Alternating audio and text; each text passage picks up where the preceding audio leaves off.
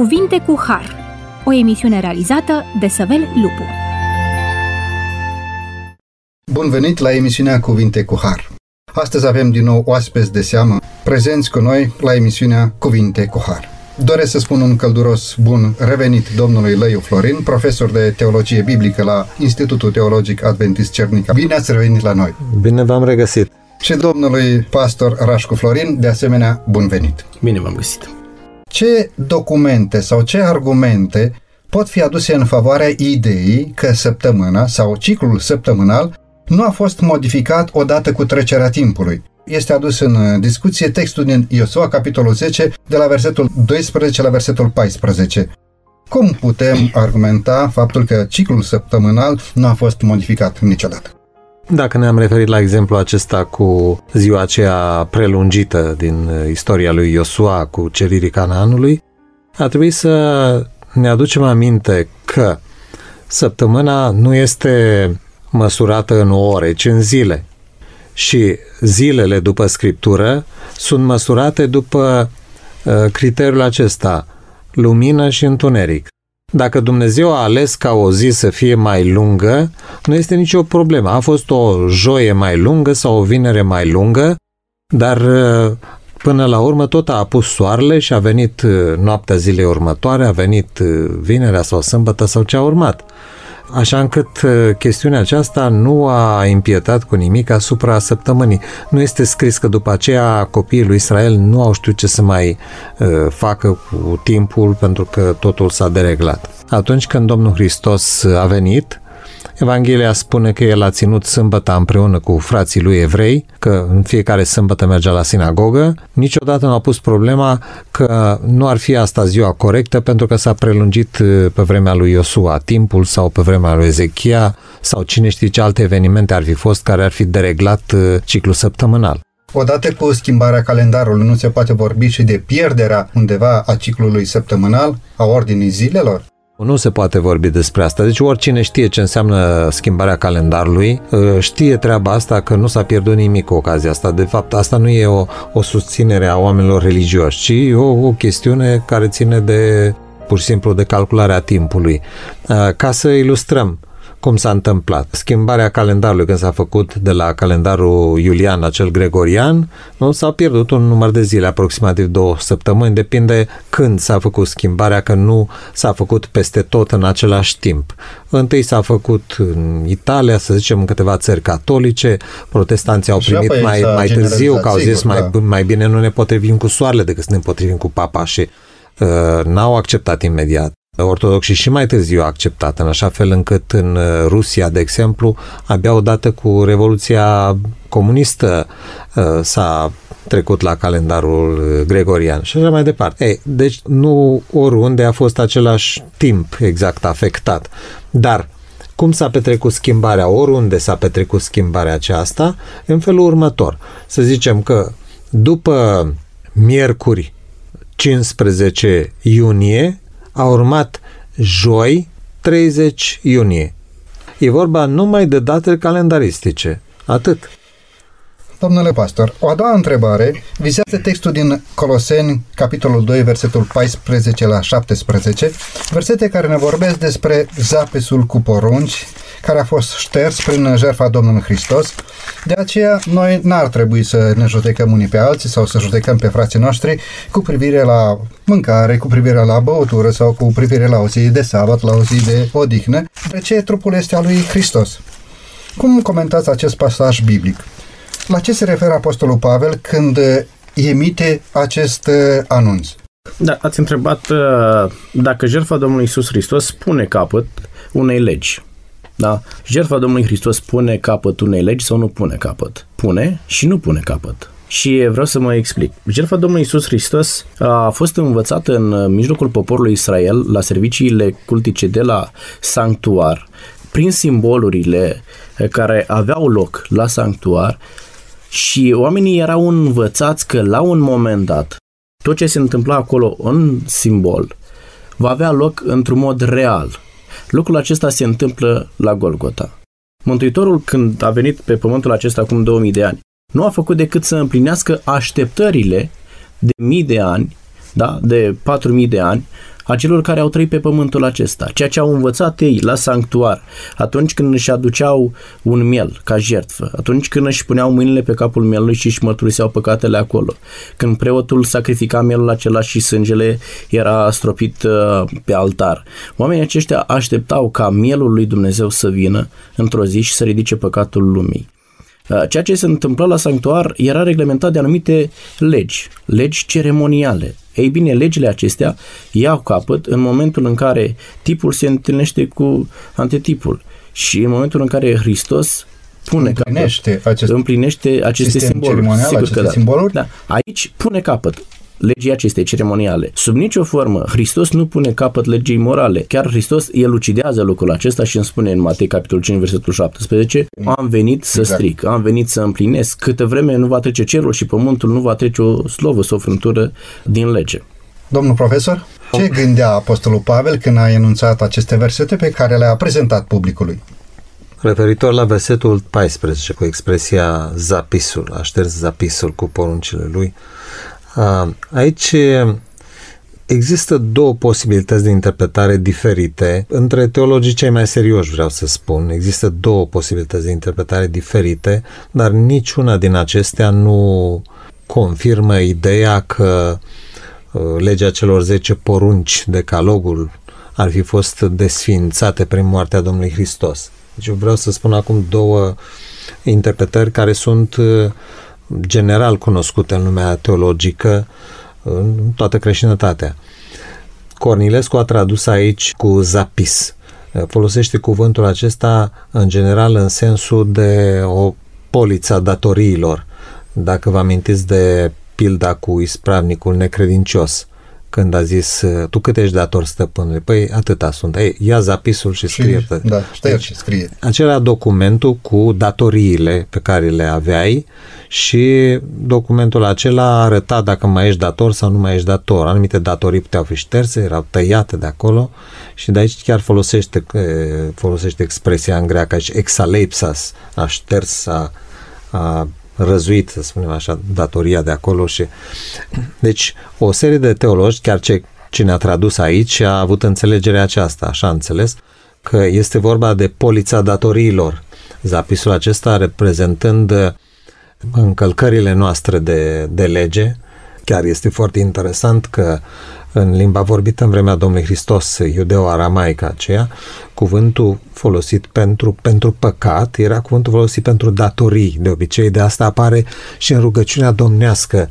Îmi zice, iartă-ne greșelile noastre. În cuvântul da, în datorii. greacă spune chiar uh, să ne iartă datoriile, datoriile noastre, precum iertăm și noi datornicilor noștri.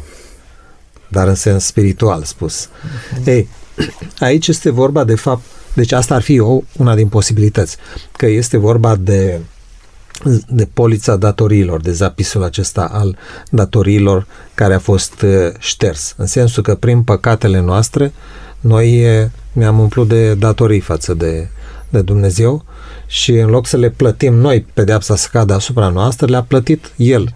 Și prin faptul că El le-a plătit, au fost șterse, da?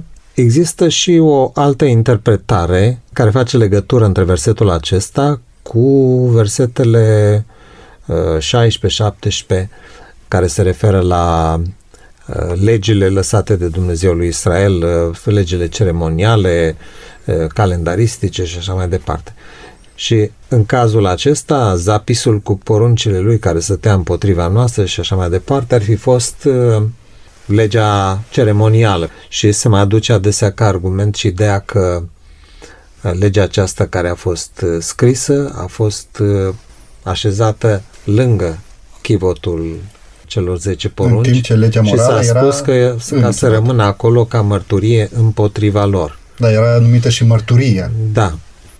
Nu pot să spun acum exact la ce se referă apostolul în versetul 14, pentru că nu am făcut un studiu aprofundat, exhaustiv în privința asta, ca să-mi dau eu ultimul cuvânt acum.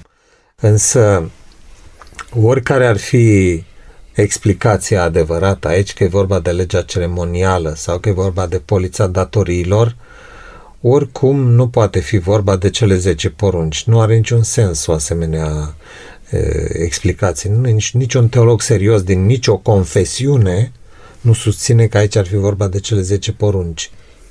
Eu n-am întâlnit ideea asta.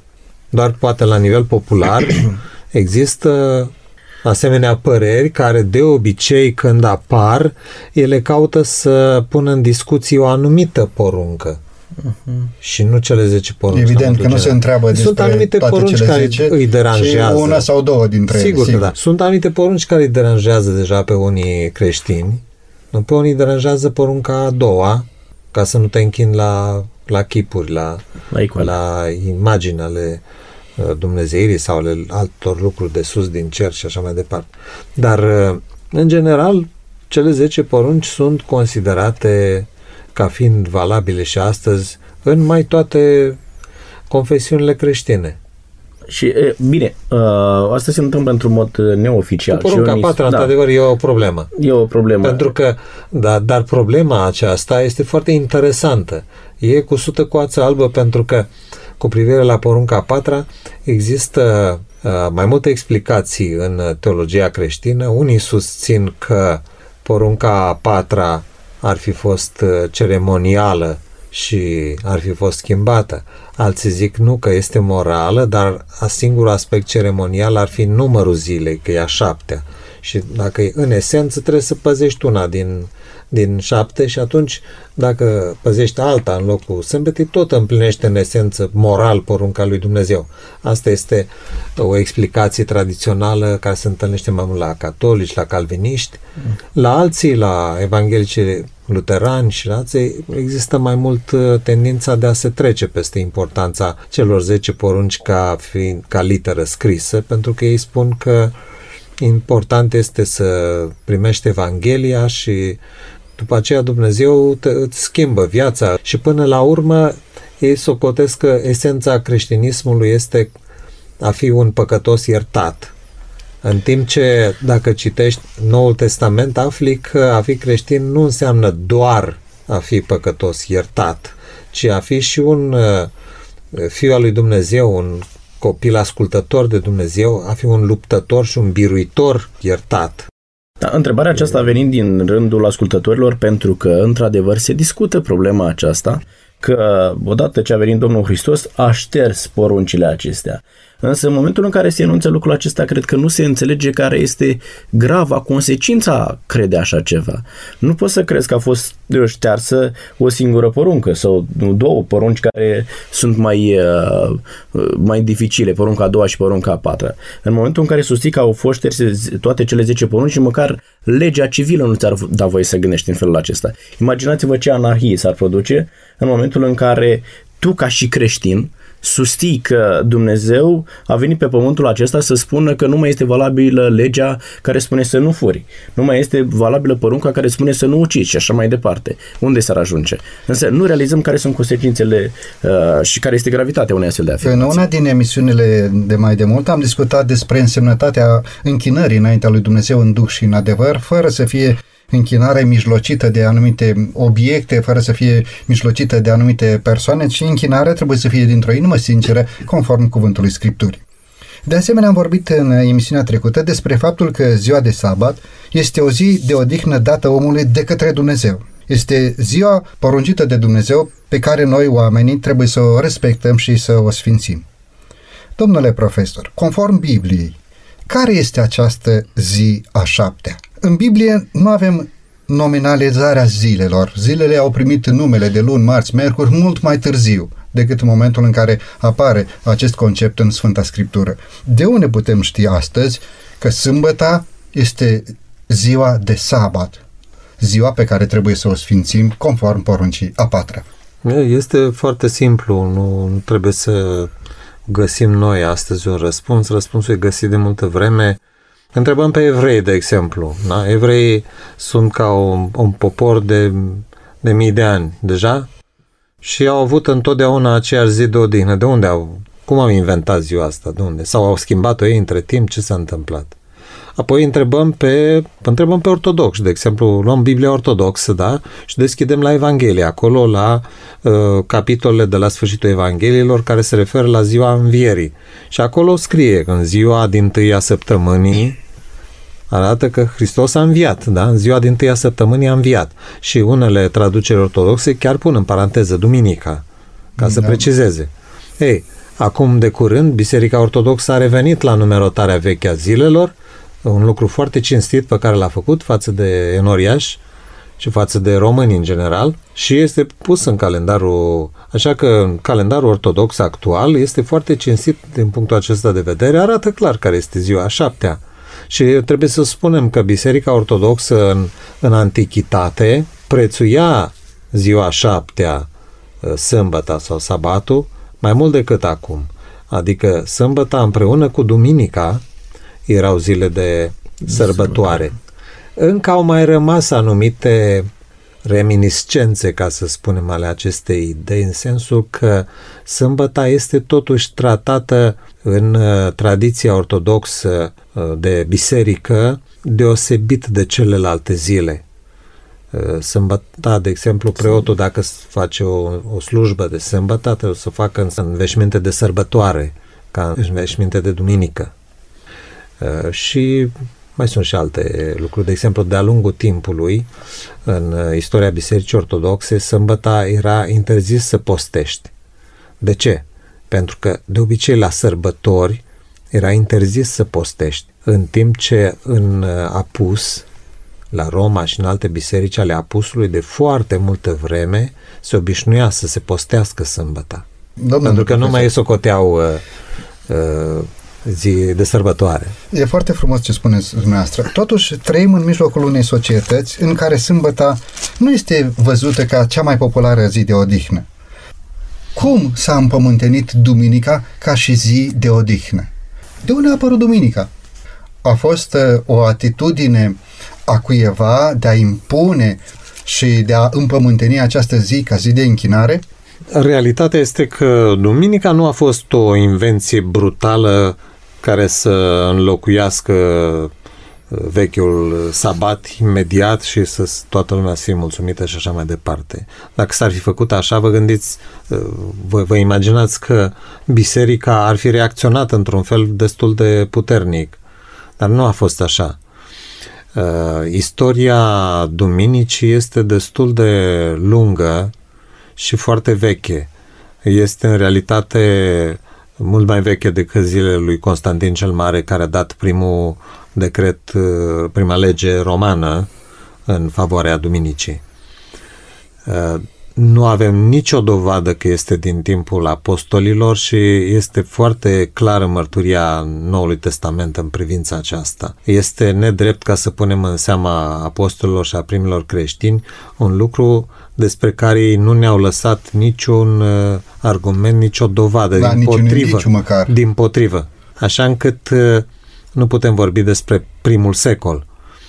Dar în secolul II deja întâlnim uh, prezența Duminicii, sigur nu imediat la începutul secolului II, dar nu știm cu precizie data când a, a apărut obiceiul acesta, dar se crede că cea mai e, bună ocazie, să spun așa, a fost uh, începând cu războiul dintre romani și evrei, războiul lui Bar Kokhba și a, cezarul Adrian și Bar Kokhba, Da, da, da.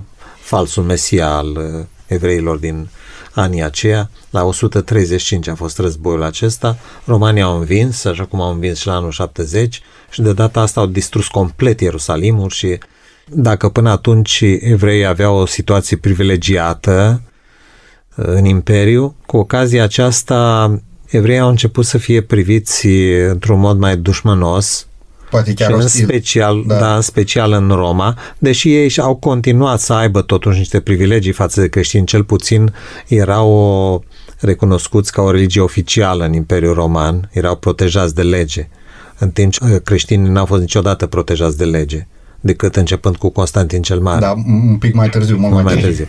Ei, și cum spuneam, pentru că evreii au început să fie priviți cu ostilitate, uh, începând cu războiul lui Bar Kokhba, creștinii din zonele cele mai afectate de atitudinea asta antiiudaică, pentru a nu fi persecutați, că, pentru a nu fi pentru a se desolidariza de, de iudaism, Pentru că până atunci, propriu-zis, creștinismul era socotit, creștinii erau socotiți o sectă iudaică. Odată ce au încercat să se desolidarizeze, sigur, lucrul acesta nu s-a făcut printr-o, nu s-a făcut un sinod creștin, ecumenic, care să hotărască lucrul acesta. Creștinii în vremea aceea nu aveau posibilitatea să se să facă niște sinoade universale, erau persecutați peste tot și hotărau la nivel local tot ce se putea face. Așa încât uh, în locurile în care au fost uh, persecutați în felul acesta sau suspectați, au hotărât ca în ziua de sabat să nu mai fie o zi publică pentru a nu atrage atenția asupra, asupra lor și în același timp, uh, ziua imediat următoare, ziua de duminică, au uh, hotărât o ca zi publică de, de adunare și totodată i-au dat și o importanță religioasă fiind uh, ziua în care a înviat Domnul Hristos. Deci s-a extins cumva semnificația Duminicii Pascale, care e o dată pe an, da, Duminicii Învierii, s-a extins asupra Uh, fiecarei zile de duminică. Fiecare zile de, nu se numea atunci duminică, că de, de ziua întâia săptămânii, săptămânii, nu? Dar uh, cu timpul au numit-o chiar Dominica, adică ziua Domnului sau Chiriachie, cum a zis în greacă. Până atunci însă, în primul secol, cel puțin în timpul uh, scrierii Apocalipsei, pe la sfârșitul secolului I, denumirea aceasta de ziua Domnului, cum am zice, Dominica sau Chiriachie, da. atunci se, se dădea sabatului, pentru că după Biblie sabatul este ziua Domnului. Uh, sărbătoarea aceasta a apărut însă nu în locul sabatului, cum vă dați seama, a apărut că, din uh, motive de conveniență mai întâi și obiceiul s-a răspândit destul de repede, pentru că biserica din Roma era cea mai mare biserică, cea mai influentă și în biserica din Alexandria s-a răspândit obiceiul acesta. Acestea au fost primele biserici care au uh, acceptat obiceiul acesta.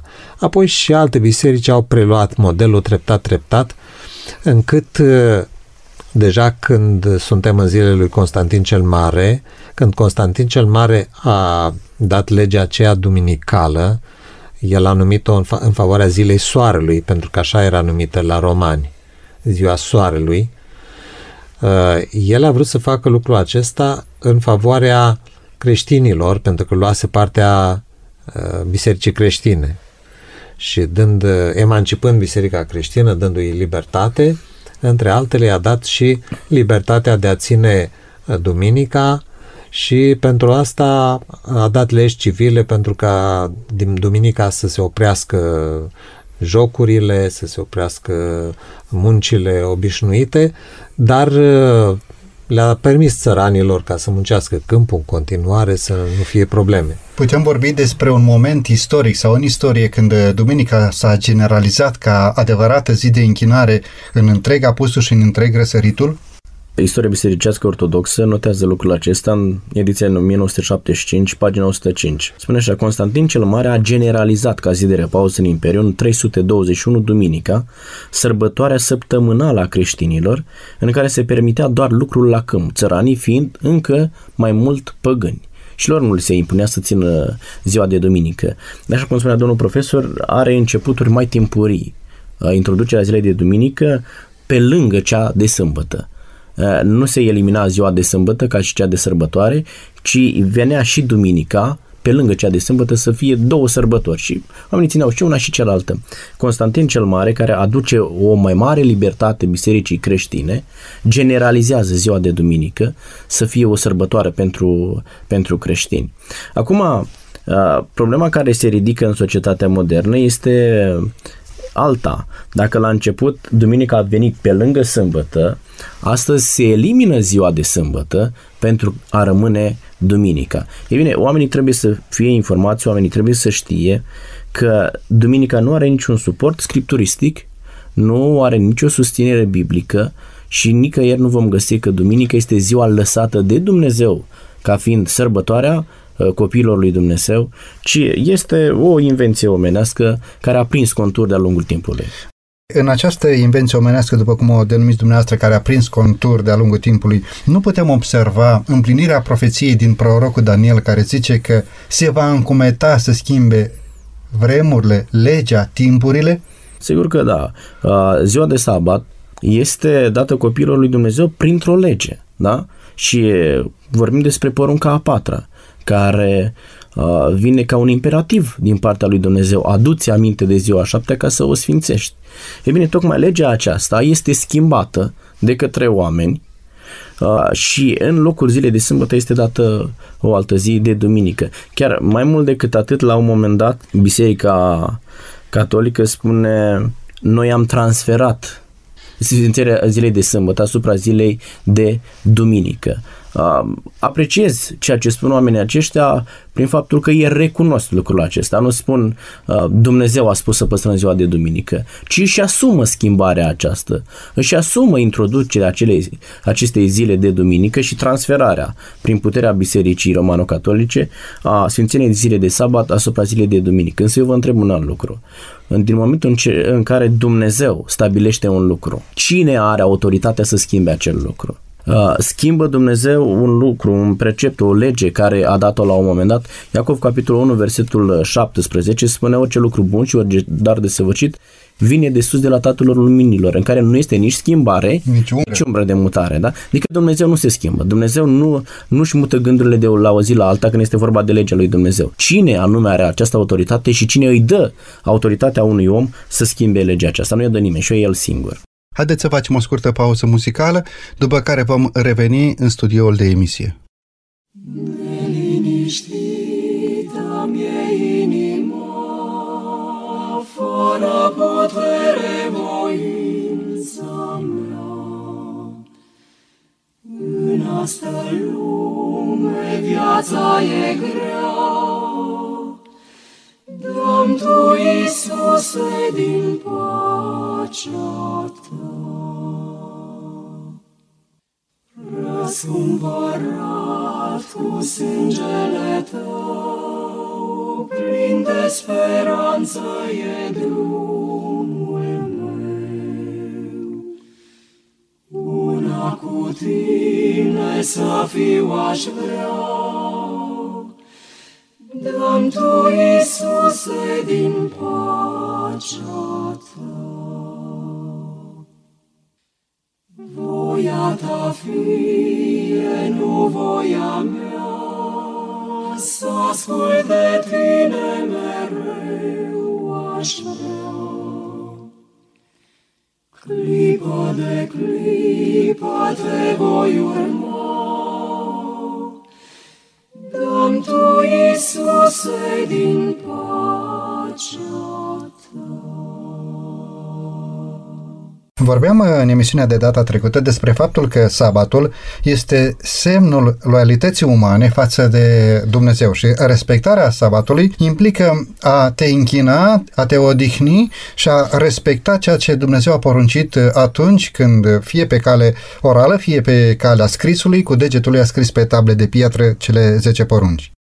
Îngăduiți-mi să vă întreb, după cum credincioșia lui Adam și Eva a fost pusă la încercare prin pomul cunoștinței binelui și răului, așezat chiar în mijlocul grădinii Edenului, nu cumva la fel și loialitatea ființei umane față de Dumnezeu este testată prin modul cum omul se închină și mai mult decât atât, ziua în care omul se închine, ziua pe care omul o recunoaște ca aparținând Creatorului, ziua în care Creatorul se pune la dispoziția omului pentru a dezvolta acea relație de tată-fiu în care omul se închină, iar Dumnezeu să trimite răspunsul, este foarte bună întrebarea noastră de ce tocmai porunca a patra ridică atât de multe semne de întrebare, da? Și spunea domnul profesor atunci când vreau despre ștergerea uh, zapisului cu poruncile lui, problema se ridică la nivelul poruncii a patra și uh, de către unii la nivelul poruncii a doua. De ce tocmai porunca a patra?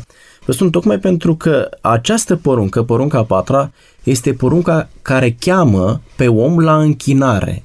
În uh, cadrul acestei porunci găsim existența unui creator. Noi trebuie să înțelegem că trăim în mijlocul unei lupte dintre bine și rău. Din totdeauna satana a căutat să câștige închinarea din partea omului. În momentul în care nu recunoști porunca a patra, nu cunoști, recunoști ziua aceasta de închinare care îți vorbește despre existența unui creator, despre faptul că este, tu ești creatura a lui Dumnezeu, în momentul în care spui că ești un derivat a unei maimuțe, și nu există un Dumnezeu, trebuie să găsești pe altcineva cui să te închini. Și ajuns să te închin lui Amora, ajuns să te închin lui uh, Osirius sau mai știu eu cui. E o problemă de închinare și nu ziua în sine. De aceea Dumnezeu spune, v-am dat sabatele mele să fie un semn între mine și voi. Și este semnul fidelității noastre față de Dumnezeu și a recunoașterii noastre uh, a lui Dumnezeu ca și creator, căruia noi trebuie să ne închinăm. Pentru că tot am amintit de Adam și Eva, în um, grădina Edenului, porunca de a nu mânca din pomul cunoștinței binelui și răului nu avea niciun suport rațional în afara faptului că oglindea voința divină a unui părinte ceresc. Spune Scriptura că pomul era bun, nu era nimic otrăvitor, se consideră că fructul în sine nu avea nimic otrăvitor în el și că era un pom al lui Dumnezeu, creat de asemenea de Dumnezeu. Însă, tocmai în acest pom al cunoștinței binelui și răului, era semnul de credincioșie a omului față de Dumnezeu. Putem considera același lucru ca fiind valabil astăzi, în secolul 20, în ceea ce privește respectarea sau nerespectarea sabatului ca zi de închinare? Unii oameni spun nu este nicio problemă că aceeași odihnă o poți căpăta trupește vorbind, dar și într-o zi de duminică, care o poți căpăta într-o zi de sâmbătă, nu este absolut nicio problemă. Și în momentul în care Eva se uită la pomul acela oprit, spune că era de dorit să deschidă cuiva mintea, adică provocarea era mult mai mare să mănânci din pom decât să nu mănânci. Astăzi, în lumea contemporană, provocarea poate fi mult mai mare să vezi cum este să abandonezi ceea ce spune Dumnezeu și să faci ceea ce face larga majoritate. Pentru că oamenii își pun întrebarea în termenii aceștia. Se poate ca o, o grupare redusă de oameni să aibă dreptate când spun că sâmbăta este ziua de odihnă uh, pe care Dumnezeu a lăsat-o și larga majoritate să se înșele, uh, noi de obicei avem instinctul acesta de turmă, să mergem după mulțime. Dacă toată lumea face așa, trebuie să facem uh, și noi. Noi trebuie să înțelegem un lucru foarte clar. Dacă Dumnezeu a spus să nu mănânci din pomul acela, tu trebuie să nu mănânci și atât. Chiar dacă tu nu ai capacitatea la un moment dat să înțelegi Uh, nu ne cere Dumnezeu să acționăm mecanic, ci Dumnezeu ne provoacă să gândim și să înțelegem de ce facem un anumit lucru sau nu. Dar dacă ajungi la un moment dat să nu înțelegi de ce faci un lucru și dacă știi că Dumnezeu îți cere lucru acela, îl faci doar pentru că ți-l cere Dumnezeu. Atunci când venim la, la ziua de odihnă, la sâmbătă, înțelegem de ce Dumnezeu ne cere să ținem sâmbăta, pentru că El s-a odihnit în ziua de sâmbătă. Înțelegem de ce și Dumnezeu mai mult a sfințit-o, așa spune, sigur a binecuvântat-o. Sigur că da. Ziua aceea are o anumită particularitate comparativ cu celelalte șase zile. Este ziua pe care Dumnezeu a binecuvântat-o, a sfințit-o, ziua în care Dumnezeu s-a odihnit ca să-mi dea mie un exemplu. Da? Odihna lui a fost cu rol pedagogic, nu pentru că Dumnezeu ar fi avut nevoie de o odihnă fizică la data aceea. Vreau să vă întreb ceva mai profund, care vizează timpul pe care îl trăim și de asemenea timpul care este în fața noastră dacă Bunul Dumnezeu o să mai îngăduie să mai trăim pe acest pământ, pentru că vedem că din punct de vedere al resurselor și din punct de vedere a ceea ce se întâmplă pe pământul nostru, se cere grăbirea zilei întoarcerii Domnului și Mântuitorul nostru Iisus Hristos, pentru că așa ne-a promis-o că în curând se va întoarce la noi. Vreau să vă întreb totuși ceva. Biblia descoperă că înainte de revenirea Domnului Hristos, întreaga lume va fi împărțită în două tabere. Unii care vor rămâne loiale lui Dumnezeu prin păzirea tuturor poruncilor lui Dumnezeu, iar alții care se vor închina potrivit propriei conștiințe sau după modul în care găsesc ei de cuvință că este bine să te închini. Vreau să vă întreb, în ce sens sabatul zilei a șaptea va reprezenta testul final al credincioșiei, al loialității credinciosului față de Dumnezeu? Se va impune sabatul ca un semn distinctiv al adevăratei închinări? Dorește Dumnezeu treaba aceasta? Ce ne spune profeția din Apocalips în legătură cu semnul adevăratei închinări în timpul sfârșitului? Trăim într-o țară de creștini și foarte mulți oameni uh, spun că îi slujesc lui Dumnezeu și îl iubesc pe Dumnezeu. La un moment dat ne limităm ca singurul lucru atot suficient pe care trebuie să-l facem față de Dumnezeu să fie dragostea noastră față de Dumnezeu și este în regulă. Este foarte bine să-L iubești pe Dumnezeu și să spui că îl iubești pe Dumnezeu. Dar la un moment dat îți pui întrebarea aceasta, această dragoste pe care tu o afirmi față de Dumnezeu poate fi cuantificată? Cum se măsoară dragostea aceasta? Uh, Mântuitorul spune în Ioan capitolul 15, versetul 14 așa, Dacă mă iubiți, veți păzi poruncile mele Da? Și vă voi ruga pe Tatăl și vă va trimite un alt mângâietor, adică ne va trimite Duhul Sfânt în momentul în care arătăm felul în care îl iubim pe Dumnezeu. Semnul acesta distinctiv nu va fi strict legat de sabat, ci va ține de toată legea lui Dumnezeu.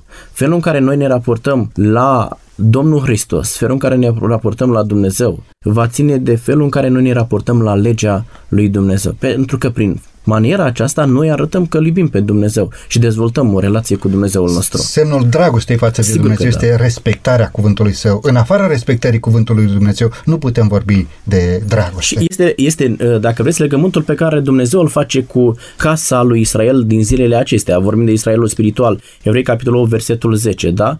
Voi face un legământ cu ei și voi pune legile mele în mintea lor. Le voi scrie în inima lor, eu voi fi Dumnezeul lor și ei va fi poporul meu. Pe baza aceasta se face legământul, pe baza cuvântului lui Dumnezeu, pe baza legii lui Dumnezeu, o lege imoabilă, neschimbată. Domnule profesor, în ce sens ziua de închinare sau ziua în care se va închina omul înaintea lui Dumnezeu va reprezenta testul final al credincioșiei omului față de Creatorul său? Contează în ce zi te închini înaintea lui Dumnezeu? Da, contează. Dacă Dumnezeu a spus, dacă Dumnezeu a vorbit despre lucrul acesta, contează. Dacă n-ar fi vorbit, nu ar conta. Sigur că noi trebuie să ne închinăm lui Dumnezeu întotdeauna și oriunde putem.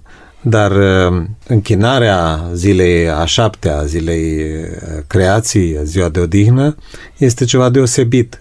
Închinarea întreagă a acelei zile este o poruncă a lui.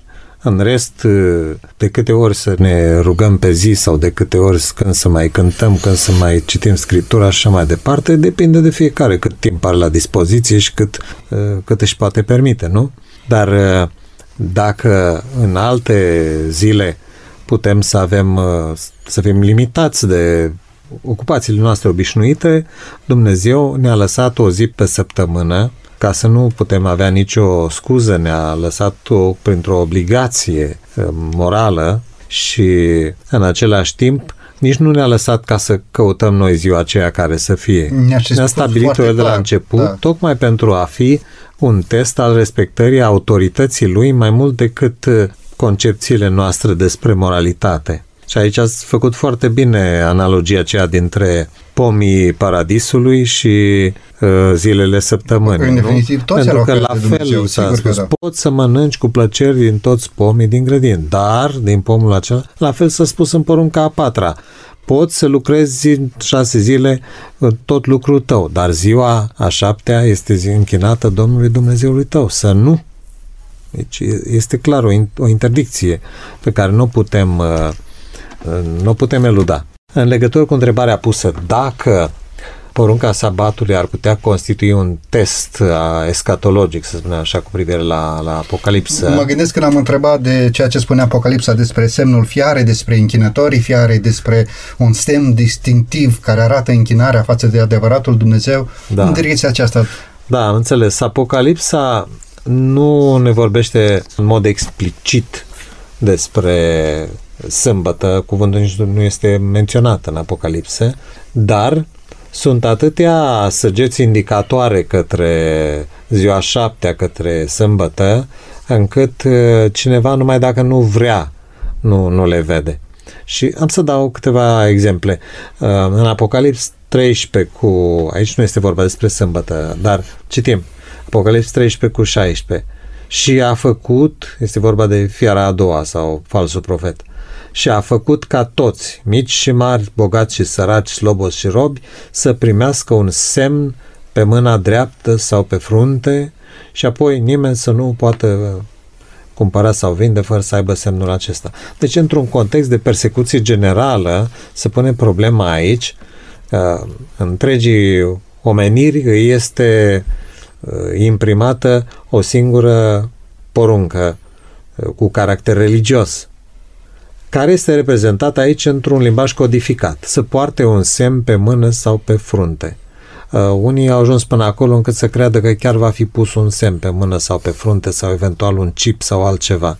Dar exprimarea aceasta, uh, un semn pe frunte sau pe mână, este o exprimare obișnuită în scriptură și apare pentru prima dată la începutul Scripturii, aici suntem la sfârșit în Apocalips 13. Ei bine, mai la începutul Scripturii, la Exodul, tot 13, tot capitolul 13, și întâlnim și tot la versetul 16. Găsim scris acolo despre un semn pe frunte sau pe mână, da? Dumnezeu îi spunea lui Moise așa, după ce îi vorbește despre faptul că în amintirea eliberării din Egipt, o anumită zi pe an, să o păstreze ca, ca să ne aducere aminte. Și mai întâi spune lucrul acesta în versetul 9 și apoi repetă în versetul 16. Zice să-ți fie ca un semn pe mână și ca un semn de aducere aminte pe frunte între ochii tăi, pentru ca legea Domnului să fie totdeauna în gura ta căci cu mână puternică te-a scos Domnul din Egipt. Și 16.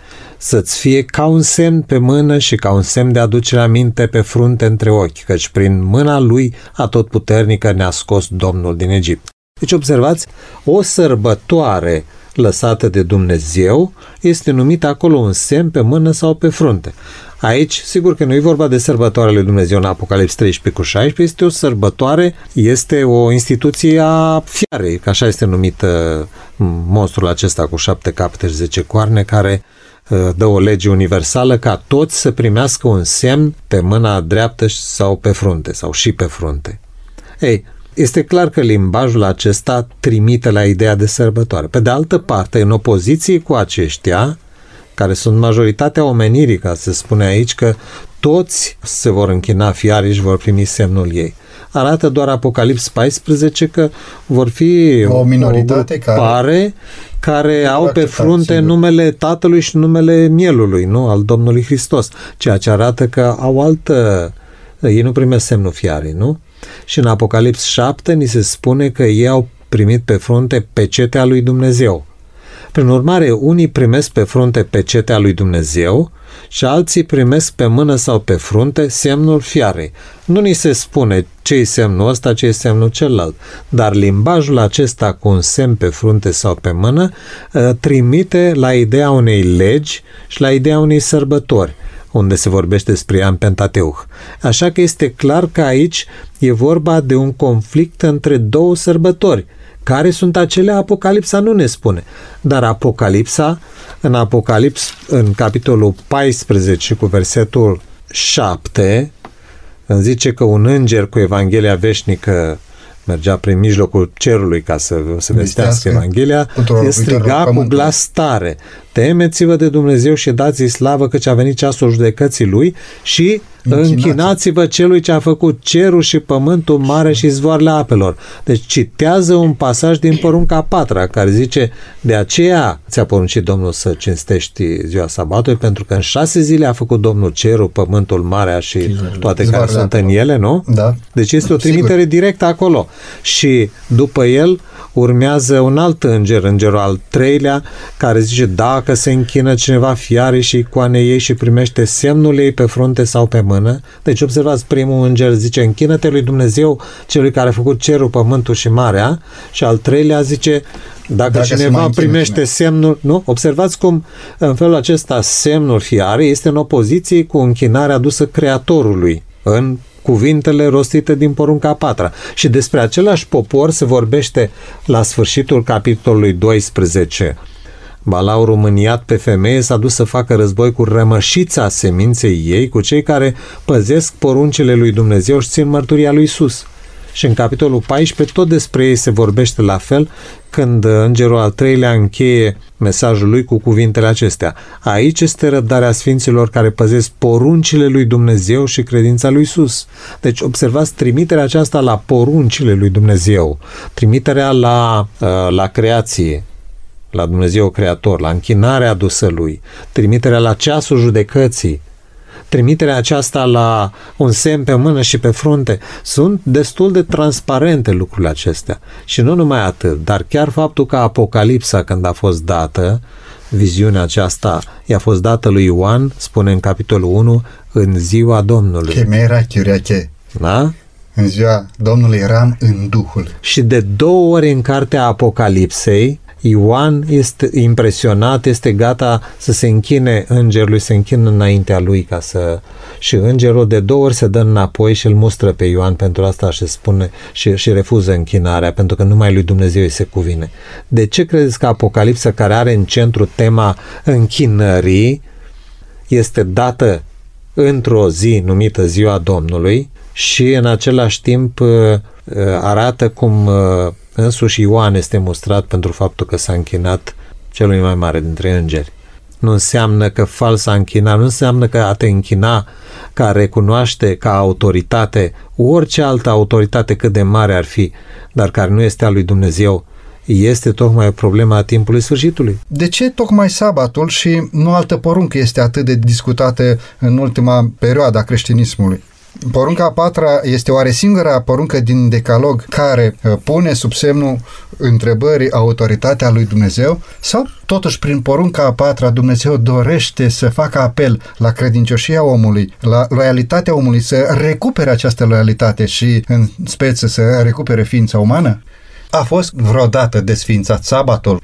Găsim în Sfânta Scriptură un verset care să ne spună foarte clar, de astăzi înainte nu mai sfințim sâmbăta ca sabat, ci sfințim o altă zi?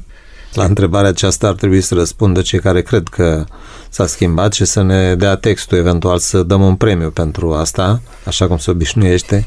Să știe că nu există un asemenea verset. Sabatul nu s-a schimbat brusc, așa cum am spus, da. multă vreme, cele două zile au fost ținute permanent, dar în, trist este că la un moment dat chiar biserica începând cu sinodul de la Laodicea de pe la anii 360 și ceva, pe lângă faptul că a promovat tot mai mult uh, opera ei, instituția ei, Duminica, a început să deprecieze păzirea sâmbetei, să pună în, să, să pună în umbră, da, și să fie pedepsiți cei care, anatema, socotiți, anatemizați, da, cei care țin sabatul. Prin urmare, încă și la anii 360 ceva, încă erau creștini care, și apoi există urme în scrierile patristice care arată că sâmbătă și duminica încă erau zile importante peste săptămână. Deci în răsărit mai greu s-a făcut lucrul acesta și unele biserici care s-au despărțit chiar de Biserica Imperială, de Biserica Ortodoxă, au ținut mai multă vreme sâmbăta decât cel, de exemplu, în Etiopia și alte biserici mai îndepărtate de și unele grupări, să spunem așa, neconformiste, dizidente și nu numai atât, prin studiul scripturii au reapărut, au apărut grupări religioase care, fără să fie legate tradițional de, de vreo serbare a sâmbetei în trecut, au început să serveze uh, sâmbătă. De exemplu, începând cu reforma luterană, de obicei au apărut uh, sabatarienii, sabatarii în, în Europa, au apărut și în uh, Transilvania, la noi, au apărut apoi în Anglia, baptiști de ziua șaptea și așa mai departe. Până astăzi există și astăzi câteva biserici creștine mai mici, într-adevăr, dar care sunt conștiente că sabatul este ziua lui Dumnezeu și care trebuie păstrat. Bine, haideți să facem un pas mai departe. Aș dori să ascultăm o scurtă melodie. Suntem la emisiunea Cuvinte cu Har. După o scurtă pauză muzicală, vom reveni din nou în studio de emisie.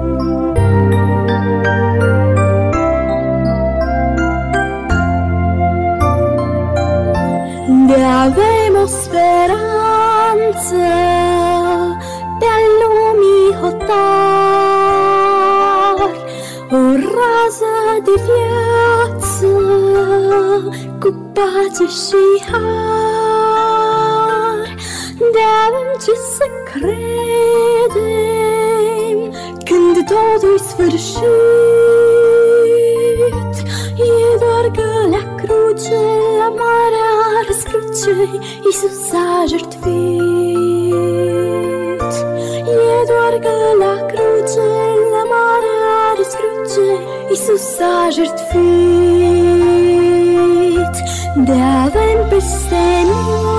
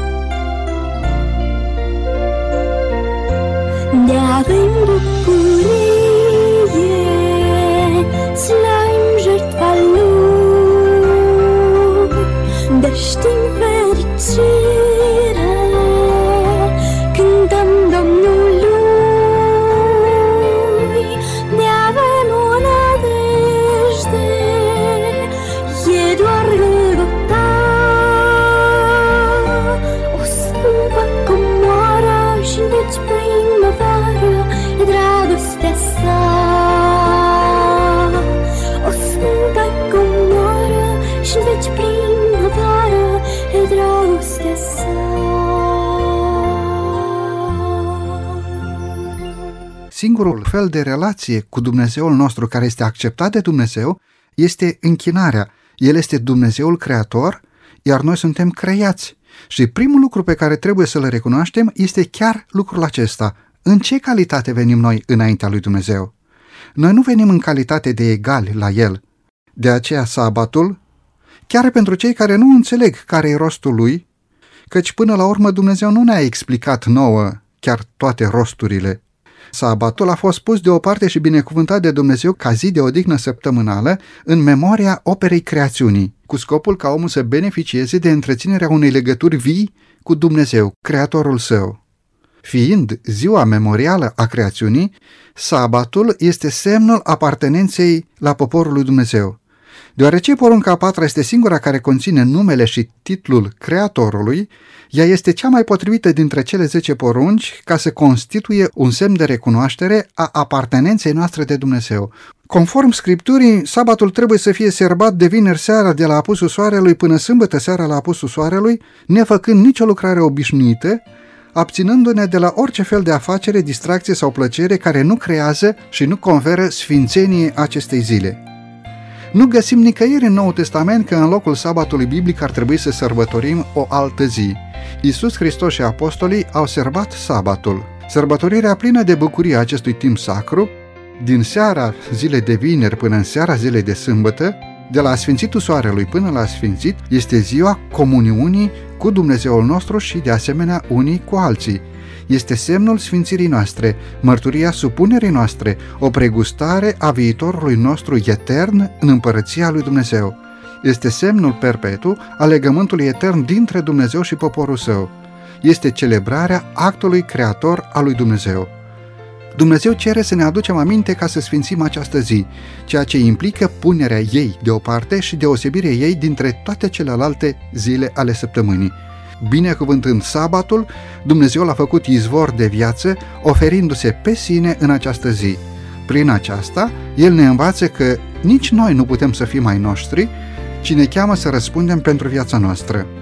Sabatul este un semn al credincioșiei noastre față de Dumnezeu și când va deveni piatra de încercare a credinței, va avea un rol deosebit în sigilarea celor credincioși care vor forma biserica glorioasă a lui Dumnezeu răscumpărată de pe acest pământ.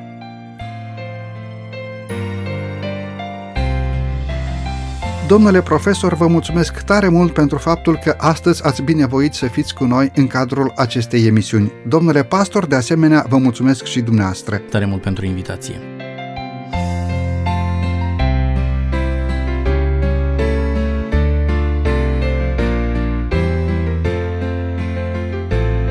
Esența păcatului este tendința spre autonomie, tendința de a schimba ceea ce Dumnezeu a lăsat de neschimbat pentru totdeauna. Este recunoașterea lui Dumnezeu ca și creator al nostru, sensul apartenenței la poporul lui Dumnezeu. Aceste cuvinte pot să vă tulbure, estimați ascultători, dar este cuvântul sacru al lui Dumnezeu lăsat nouă oamenilor.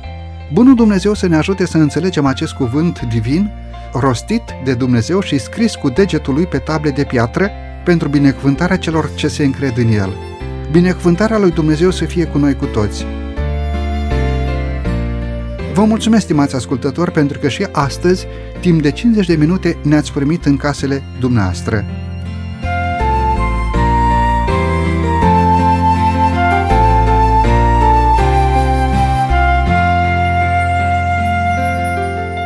De la microfonul emisiunii Cuvinte cu Har, Săvel Lupu și din regia tehnică Teodorescu Cătălin, vă mulțumim pentru atenția acordată. Până data viitoare, bunul Dumnezeu să fie cu noi cu toți. La revedere!